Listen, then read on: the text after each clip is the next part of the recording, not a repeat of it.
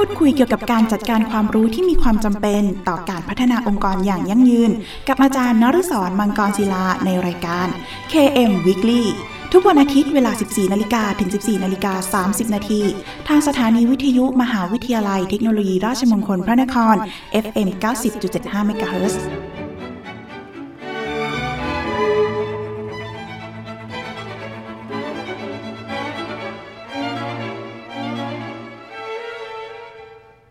สวัสดีครับ ยินดีต้อนรับเข้าสู่รายการ KM Weekly ดำเนินรายการโดยกับผมอาจารย์นันสอนมังกรศิลา กับรายการที่จะมาร่วมพูดคุย เกี่ยวกับการจัดการความรู้ ที่มีความจำเป็นต่อการพัฒนาองค์กรอย่างยั่งยืน พูดคุยกันเป็นประจำทุกวันอาทิตย์ เวลา 14 นาฬิกาถึง 14นาฬิกา30 นาทีทางสถานีวิทยุมหาวิทยาลัยเทคโนโลยีราชมงคลพระนคร RMUTP FM 90.75คลื่นสังสมปัญญาพัฒนาสังคมครับ คุณผู้ฟังสามารถรับฟังรายการของเรา แบบสดๆ ผ่านทาง FM 90.75 ได้แล้วนะครับ โดยคุณผู้ฟังสามารถเข้าไปรับฟังรายการของเรา แบบออนไลน์พร้อมกันทั่วโลก ผ่านทางเว็บไซต์ radio rmutp ac.th หรือสามารถรับฟังผ่านทางคอมพิวเตอร์ หรือสมาร์ทโฟนได้แล้ววันนี้ครับ นอกจากนี้คุณผู้ฟังยังสามารถฝากคำถามหรือข้อสงสัยต่างๆนะครับ ผ่านทางกระดานสนทนา ในเว็บไซต์ของทางสถานีที่ radio.rmutp.ac.th นะครับ หรือโทรศัพท์เข้ามาก็ได้ครับ ที่หมายเลขโทรศัพท์ 02 665 3891 นะฮะหรือว่า โทรสารเข้ามาที่หมายเลข 02อ่า282 5550 รวมทั้งอีเมลของทางสถานีก็ได้ครับที่ radio at rmutp ac th หรือถ้าไม่สะดวกช่องทางใดเลยนะครับ ท่านสามารถเขียนเป็นจดหมาย หรือไปสนียบัตรเพื่อติชมรายการได้ครับ โดยเขียนถึงรายการ KM Weekly สถานีวิทยุมหาวิทยาลัย เทคโนโลยีราชมงคลพระนคร เลขที่ 399 ถนนสามเสนเขตดุสิตกรุงเทพ 10300 และเมื่อทางรายการได้รับข้อคำถามต่างๆ เหล่านั้นแล้วนะครับ จะดำเนินการหาคำตอบมาให้คุณผู้ฟังทันทีครับ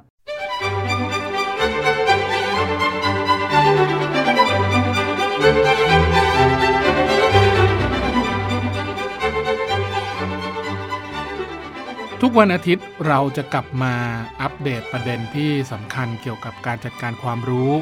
โดยในสัปดาห์นี้นะครับ เราจะมาอัปเดตกันในเรื่องของการสร้างนวัตกรรม ให้ประสบความสำเร็จกันครับ แน่นอนว่าเรื่องของการพัฒนานวัตกรรมนะครับในยุค Thailand 4.0 เรื่องของหลักการในการคิด ว่านวัตกรรมนั้นคืออะไรนะครับ แล้วก็มีเรื่องของข้อเสนอหรือว่า offering ไม่ว่าจะเป็นเรื่องของการผลิตสินค้า หรือบริการนะครับ หรือว่าจะเป็นสื่อ หรือจะเป็นมัลติมีเดียที่กำลังจะเกิดขึ้นนะครับ ส่วนใหญ่ก็จะเป็นระบบที่เกี่ยวข้องกับเรื่องของการสื่อสารในองค์กร ไม่ว่าจะเป็นเรื่องของการใช้นวัตกรรมในด้านของการบริหารจัดการนะครับ เกี่ยวกับเรื่องของการตลาด คำว่าระบบนะครับ ได้ถูกนิยามว่าเป็นกลุ่มขององค์ประกอบนะครับที่ก่อตัวรวมกันเพื่อให้เกิดคุณค่าเพิ่มมากขึ้นนะครับ โดยที่ผลรวมคุณค่าของแต่ละองค์ประกอบเนี่ยจะเกิดขึ้นจากเรื่องของการสร้างสรรค์ โดยผู้สร้างนวัตกรรมที่เกิดขึ้นตามระบบขององค์กรนั้นๆ จึงสามารถสร้างแล้วก็ส่งมอบ offering หรือว่าข้อเสนอที่มีคุณค่าสูงขึ้นได้นะครับ ถ้าผมยกตัวอย่างนะครับใน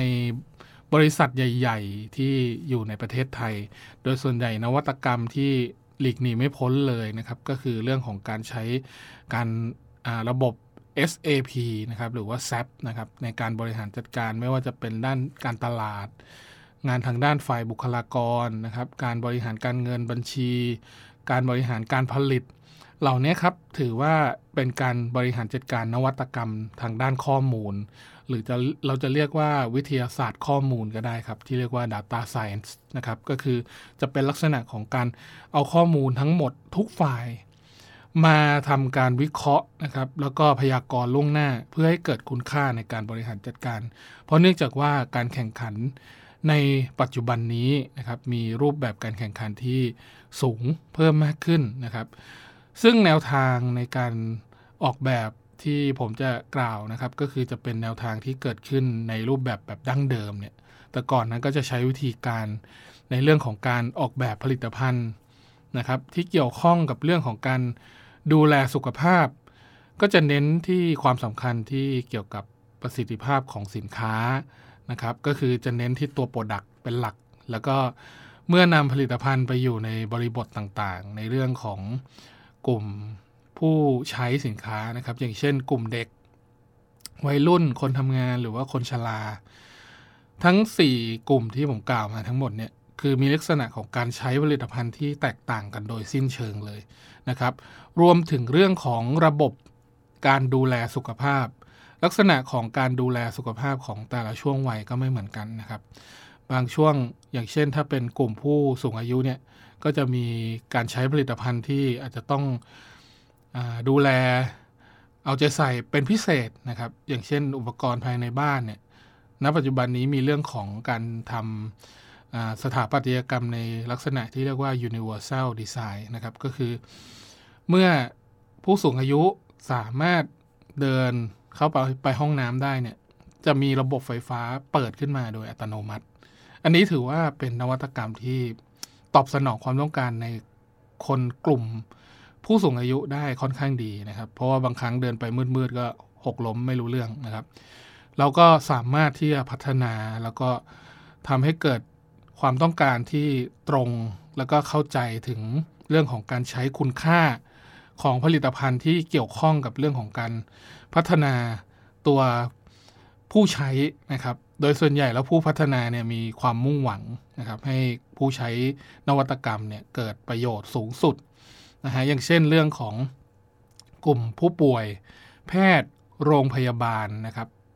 ที่บ้านหรือว่าร้านขายยา ผู้ผลิตยาหรือว่าผู้ผลิตเครื่องดื่ม เครื่องเครื่องอะไรที่เป็นลักษณะของการใช้ดูแลผู้ป่วยนะครับ ลักษณะพวกนี้นะครับก็คือจะสามารถนำไปเป็นคุณลักษณะ ในการนำมาดูแลผู้ป่วยได้ในระยะยาวนะครับ ถ้าผมพูดถึงเรื่องของการช่วยเหลือผู้ผู้ติดอยู่ในถ้ำถ้ำหลวงขุนน้ำนางนอนนะครับ น้องๆเหล่านั้นก็มีความต้องการในเรื่องของผลิตภัณฑ์ การรับประทานอาหารที่จะต้องเป็นอาหารอ่อน หรือว่าลักษณะการกินก็คือเป็นอาหารเหลวนะครับ โดยจะใช้วิธีการ ในการดูตรวจสุขภาพเบื้องต้นว่าควรที่จะรับประทานนวัตกรรม หรือว่าผลิตภัณฑ์อาหารแบบไหนนะครับ เพื่อให้อยู่รอดในภาวะวิกฤตแบบนั้น ลักษณะส่วนประกอบนะครับที่นำมาสามารถแสดงคุณลักษณะอย่างเช่น สุขภาพของผู้ป่วย แผนการรักษาข้อมูลอื่น ๆ ที่สามารถพบได้ในประวัติการรักษาของคนไข้นะครับ ยิ่งไปกว่านั้นก็คือเราสามารถ คิดไปถึงเรื่องของขั้นตอนต่างๆ ที่เกิดขึ้นระหว่างองค์ประกอบต่างๆ เหล่านั้นได้นะครับ เช่น ค่าใช้จ่ายที่เกิดขึ้นระหว่างการรักษาผู้ป่วย ก็จะมีบริษัทประกันภัยเนี่ยเข้ามาดูข้อมูลนะครับ แล้วก็ทำการเบิกจ่ายให้กับผู้ป่วยได้ โดยที่ไม่ต้องปริ้นเอกสารหรือสำเนาอะไรต่างๆ ให้นะฮะ ถือเป็นความสะดวกขั้นตอนหนึ่งที่กำลังจะเกิดขึ้นนะครับในอนาคต แล้วก็เรื่องของข้อมูลการแพทย์นะครับ แล้วก็ข้อมูลผู้ป่วยต่างๆเนี่ยก็สามารถที่จะแลกเปลี่ยนกันระหว่างโรงพยาบาลได้ โดยไม่ต้องไปขอต้นฉบับประวัติของผู้ป่วยนะฮะตอนนี้มันมันยังไม่เกิดขึ้น แต่ต่อไปในอนาคตจะมีนวัตกรรมตัวนี้นะครับในเรื่องของการขับเคลื่อน แล้วก็ ตัวผลิตภัณฑ์ในการดูแลรักษาสุขภาพเนี่ยก็จะต้องมีการเชื่อมโยง แล้วก็ทำความเข้าใจ วิธีการในการออกแบบนะครับ เพราะว่าบริบทของผู้ป่วยในแต่ละโรคนี่ไม่เหมือนกันนะครับ ดังนั้นเรื่องของการพัฒนาเพื่อให้เกิดโอกาสในในการทำให้ชีวิตของบุคคลในสังคมนี้ดีขึ้น ก็สามารถที่จะทำได้นะครับ ส่วนองค์กรที่สามารถสร้างนวัตกรรมส่วนต่างๆ ในระบบเวลาเดียวกันเนี่ย โดยส่วนใหญ่แล้วข้อเสนอหรือว่า offering เนี่ยจะมีพื้นฐานอยู่ที่นวัตกรรมที่ผสมผสานระหว่างกันนะครับ ที่เป็นลักษณะแบบไฮบริดอินโนเวชันที่เข้ามาอยู่ในส่วนต่างๆของระบบนะครับ ก็จะมักมีเรื่องของการทำให้เกิด value add หรือว่าทำให้มีมูลค่าเพิ่มมากขึ้น ก็ลักษณะของบริษัท Tesla นะครับ หรือว่าบริษัท Microsoft s a p หรือบริษัทที่ดังๆ ที่เกี่ยวข้องกับเรื่องของการคิดค้นนวัตกรรมนะครับ รวมถึง amazon.com ก็สามารถคิดค้นโดรนในเรื่องของการส่งสินค้าไปยังกลุ่ม ลูกค้าที่สั่งสินค้าหรือว่าหนังสือออนไลน์ของเขาได้ไปถึงที่เลยนะครับ อันนั้นก็จะเป็นลักษณะของการสร้างความได้เปรียบในการแข่งขันที่เกิดขึ้นนะครับ โดยตัวอย่างของเคสที่คลาสสิกที่สุดนะครับ ก็ อาจจะต้องยกให้กับบริษัท Apple นะครับ ที่คิดค้นนวัตกรรมไม่ว่าจะเป็น iPod iTunes iPhone App Store เหล่านี้ถือว่าเป็นต้นทางในเรื่องของการสร้างนวัตกรรมใหม่ๆนะครับ ต้องยกความดีให้กับสตีฟจ็อบเลยนะครับ เพราะว่าสามารถคิดค้นสิ่งที่ตรงกับความต้องการของผู้ใช้ในปัจจุบันแล้วก็ในโลกอนาคตต่อไปได้ครับ แล้วฟังเพลงเพราะๆจากทางรายการ KM Weekly สักครู่ครับ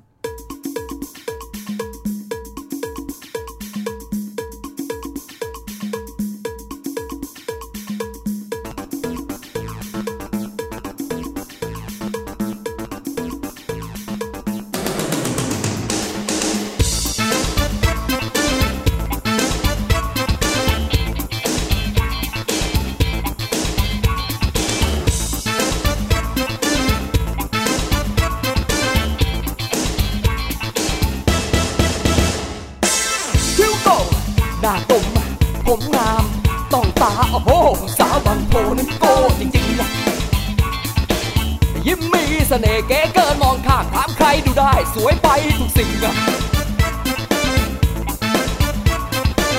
รูปทรงและสง่าหน้าตางามยิ่งยิ่งได้มาเปรียบมาเทียบสาบางโพวันสะท้อนอกระเวยไม่น่าเลย มาหลงรักสาบางโพ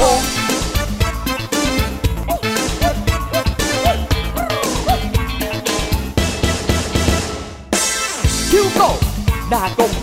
ผมงาม ต้องตา โอ้โห สาวบางโพนโกนจริง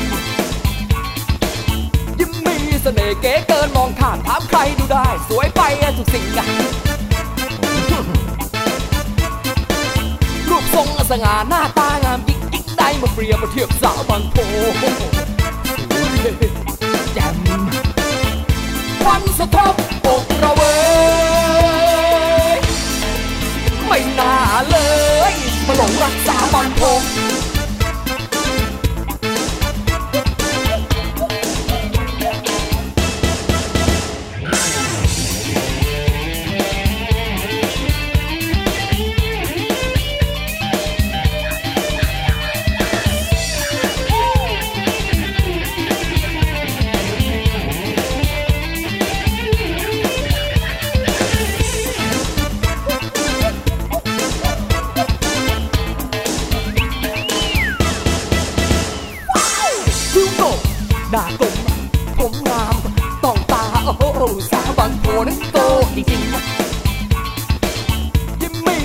เก๋เกินมองข้างถามใครดูได้ สวยไปทุกสิ่งแจ่มรูปทรงสง่าหน้าตางามยิ่งยิ่งได้มาเปรียบเทียบสาวบางโพสวยที่สุดฟันสะท้อนอกระเวยไม่น่าเลยมาหลงรักสาวบางโพสาวบางโพนั้นโตที่จริงสาวบางโพนั้นโตจริง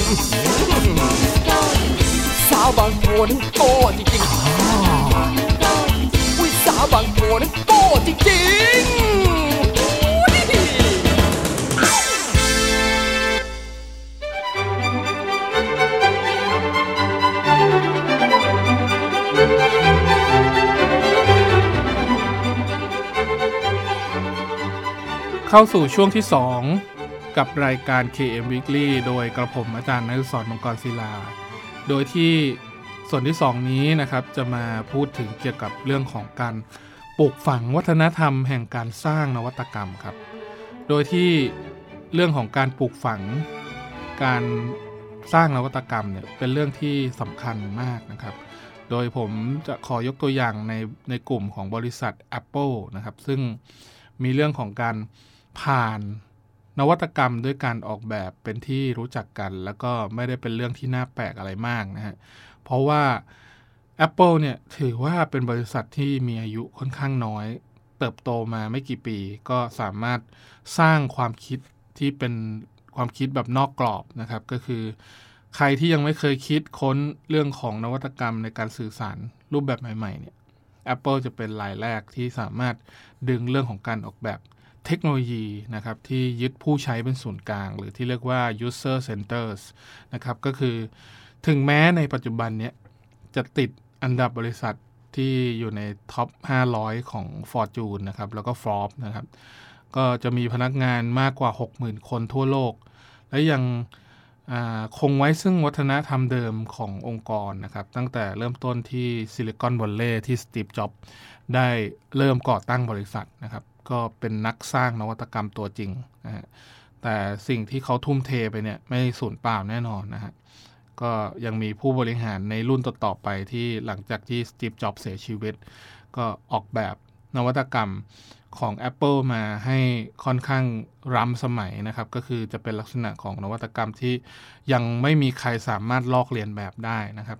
เป็นเป็นภารกิจหนึ่งที่บริษัท แอปเปิลนะครับจะต้องดำเนินการต่อไปนะครับ ก็คือความได้เปรียบในเชิงวัฒนธรรมองค์กรทำให้เกิดกลยุทธ์นวัตกรรมในเรื่องของการออกแบบ แล้วก็อีกบริษัทหนึ่งนะครับ ที่เป็นที่รู้จักน้อยกว่า Apple นะครับ แล้วก็คิดว่าทุกคนน่าจะเคยรู้จักบริษัทนี้ที่ทำเกี่ยวกับผลิตภัณฑ์เครื่องใช้ภายใน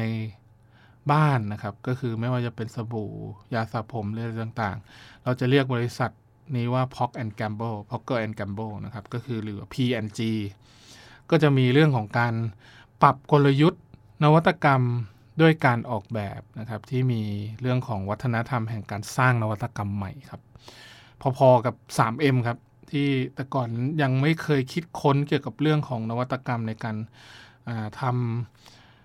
ติ๊กเกอร์ หรืออะไรต่างๆ ที่เป็นการทำให้สิ่งต่างๆเนี่ยสามารถมาติดหรือว่าอยู่ด้วยกันได้นะครับ อันนี้ก็เป็นส่วนที่เกี่ยวข้องมีความคล้ายคลึงกับ P&G หรือว่า Procter and Gamble มาก ๆ นะครับ ก็คือโดยนวัตกรรมที่บริหารจัดการโดย AG l o v e l y นะครับ ก็คือในปี 2000 เนี่ย ราคาหุ้นบริษัท ผลิตสินค้าที่ใช้ในครัวเรือนรายใหญ่ของประเทศสหรัฐเนี่ยตกต่ำอย่างรุนแรงนะครับก็มีเรื่องของการคุกคามของแบรนด์สินค้ารายอื่นนะครับที่ใช้เทคโนโลยีผลิตเดียวกัน เจาะลูกค้ากลุ่มเดียวกันด้วยนะครับแล้วก็มีราคาถูกกว่าทำให้ลัฟลี่เนี่ยต้องตัดสินใจใช้วิธีการนะครับหรือว่ากลยุทธ์ในเรื่องของการลดต้นทุน เพื่อต่อสู้แล้วก็เพิ่มงบ ประมาณทางด้าน R&D หรือว่า Research and Development เข้าไปนะครับ งบประมาณของทางด้านการตลาดนี่ก็จะเพิ่มกำไรหนึ่งในส่วนที่เป็นกลยุทธ์สำคัญก็คือเรื่องของการฝัง DNA ในเรื่องของการคิดนวัตกรรมใหม่ ๆ นะครับ ที่อิงกับความต้องการของลูกค้า หรือว่าที่เป็นเรียกว่า user center ให้ได้มากที่สุดนะครับ ก็คือโดยปลูกฝังกรอบวิธีคิดหรือว่า mindset ให้ทุกคนในองค์กรนะครับ ด้วยเรื่องของนวัตกรรม ที่สร้างขึ้นเพื่อใช้ในกิจวัตรประจำวันนะครับ แล้วก็สร้างนวัตกรรมแห่งการสร้างนวัตกรรมองค์กรที่เกิดประโยชน์ในการทำงานร่วมกันกับบุคคลที่มีความสามารถหลากหลายสาขานะฮะอย่างเช่นถ้ามีโครงการพิเศษในเรื่องของการพัฒนาสบู่ที่สามารถฟอกอทั้งผิวผิวตัวนะครับ แล้วก็ทั้งส่วนที่เป็นใบหน้าได้ด้วย โดยที่ไม่มีการระคายเคือง ลักษณะแบบนี้ก็จะเป็นการรวมตัวระหว่างวิศวกรเคมีนะครับคนที่เป็นทางด้านวิทยาศาสตร์ ในเรื่องของการผลิตเกี่ยวกับสบู่ตัวนั้นนะครับก็เข้ามารวมตัวกัน แล้วก็มีนักการตลาดที่จะรวบรวมเรื่องของข้อมูลเชิงพฤติกรรมนะครับ ที่ลูกค้าได้ใช้เนี่ยเป็นยังไง หรืออาจจะเป็นการรีเสิร์ชนะครับ แล้วก็ให้ทดลองใช้แล้วก็เอาผลนะกลับมา พื่พื่อทำการปรับปรุงแก้ไขตัวผลิตภัณฑ์ หรือว่านวัตกรรมตัวนั้นนะครับ โดยที่การสร้างกระบวนการการทำงานที่สมบูรณ์ ครอบคลุมนะครับ แล้วก็มีคุณค่า มีทั้งเรื่องของการใช้วิศวกรช่างผู้เชี่ยวชาญ ทางด้านเทคนิค นักชาติพันธุ์วิทยานะครับก็คือส่วนใหญ่ก็จะเป็นเรื่องของการศึกษาพฤติกรรม ผู้บริโภคในพื้นที่ที่เราทำการตลาดอยู่ในพื้นที่นั้นนะครับ แล้วก็ผู้จัดการ นักออกแบบ นักวางแผนธุรกิจ นักวิจัยการตลาด แล้วก็นักวางแผนทางการเงินนะครับ ในเรื่องของการกำหนดเงินเม็ดเงินในส่วนไหนที่จำเป็นในเรื่องของการอัดฉีด อย่างเช่นเรื่องของการโปรโมทตัวผลิตภัณฑ์สบู่ตัวใหม่นะฮะที่มีคุณสมบัติโดดเด่นอะไรบ้าง ก็จะต้องนำไปให้ผู้ที่เป็นผู้ใช้ได้รับรู้นะครับว่ามีผลิตภัณฑ์ตัวใหม่เกิดขึ้นบนโลกใบนี้แล้วนะครับ ได้มาร่วมมือกันแบ่งปันความคิดนะครับ ระหว่างกัน ถ้าลักษณะของการทำงานแบบนี้เขาจะเรียกว่าการทำงานแบบ horizontal organization นะครับ ก็คือทำแบบแนวราบ เป็นลักษณะของการบริหารจัดการที่อาจจะไม่ค่อยง่ายมากนะฮะคือแต่ต่างต่างคนต่างฝ่ายเนี่ยเข้ามาทำงานร่วมกัน เป็นทีมพิเศษนะครับ โดยสมาชิกใน ทีมเนี่ยก็จะมีส่วนร่วมในการคิดขั้นตอนการสร้างนวัตกรรม แล้วก็มีส่วนร่วมในเรื่องของการสร้างความท้าทายใหม่ ๆ ที่เกิดขึ้นนะครับเป็นเสมือนหนึ่งว่าเป็นทีมงาน R&D เฉพาะกิจเลยก็ว่าได้นะครับ ที่สามารถสร้างวัฒนธรรมแห่งการกำหนดนวัตกรรม เพื่อให้องค์กรเนี่ยเกิดการพัฒนา แล้วก็เกิดการท้าทายตนเองอยู่ตลอดเวลา แล้วก็จะเป็นเรื่องของการจัดการการทำงานในเชิงโต้ตอบหรือว่า จัดกิจกรรมระดมสมองที่เป็น brainstorming อยู่บ่อยๆ นะครับ โดยผู้เชี่ยวชาญเหล่านี้ที่ผมกล่าวมาข้างต้นเนี่ยไม่ว่าจะเป็นวิศวกร ช่างผู้เชี่ยวชาญนะครับ ผู้จัดการนักออกแบบนักการตลาด นักวางแผนทางด้านการเงิน ทั้งหมดนี้มีมุมมองที่แตกต่างกันนะครับ แต่สามารถที่จะทำงานร่วมกันได้ เป็นลักษณะของการสร้าง กลุ่มนวัตกรรม เพื่อให้เกิดประโยชน์สูงสุดกับตัวลูกค้ามากที่สุดต่อไปครับ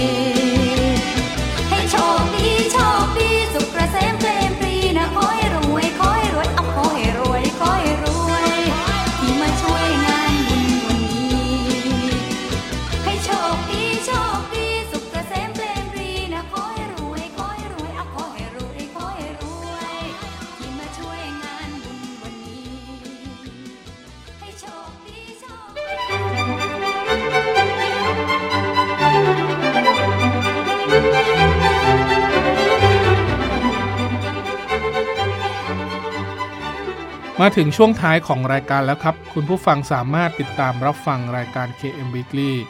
ได้เป็นประจำทุกวันอาทิตย์เวลา 14 นาฬิกาถึง 14 นาฬิกา 30 นาที และถ้าหากมีข้อสงสัยต่างๆนะครับ รวมถึงอยากติชมแนะนำรายการนะครับ คุณผู้ฟังสามารถโทรศัพท์เข้ามาที่หมายเลขโทรศัพท์ 02 665 3891 หรือทางโทรสารหมายเลข 02 282 5550 นะครับ รวมทั้งอีเมล radio at imutp ac th นะครับ หรือว่าทางจดหมายหรือไปสนียบัตรก็ได้ครับ โดยเขียนเข้ามาที่รายการ KM Weekly สถานีวิทยุมหาวิทยาลัยเทคโนโลยีราชมงคลพระนคร เลขที่ 399 ถนนสามเสนเขตดุสิตกรุงเทพ 10300 แล้วกลับมาติดตามรายการ KM Weekly ได้ใหม่ครับ ทุกวันอาทิตย์เวลา 14นาฬิกา ถึง 14นาฬิกา30 นาทีครับ ขอบคุณสำหรับการติดตามรับฟังสำหรับวันนี้ต้องขอลาคุณผู้ฟังไปก่อนครับ พบกันใหม่ตอนต่อไปสำหรับวันนี้สวัสดีครับ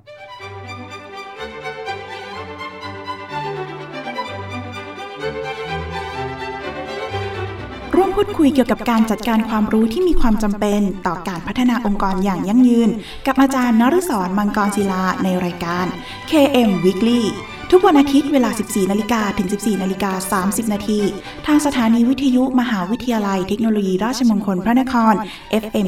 90.75 MHz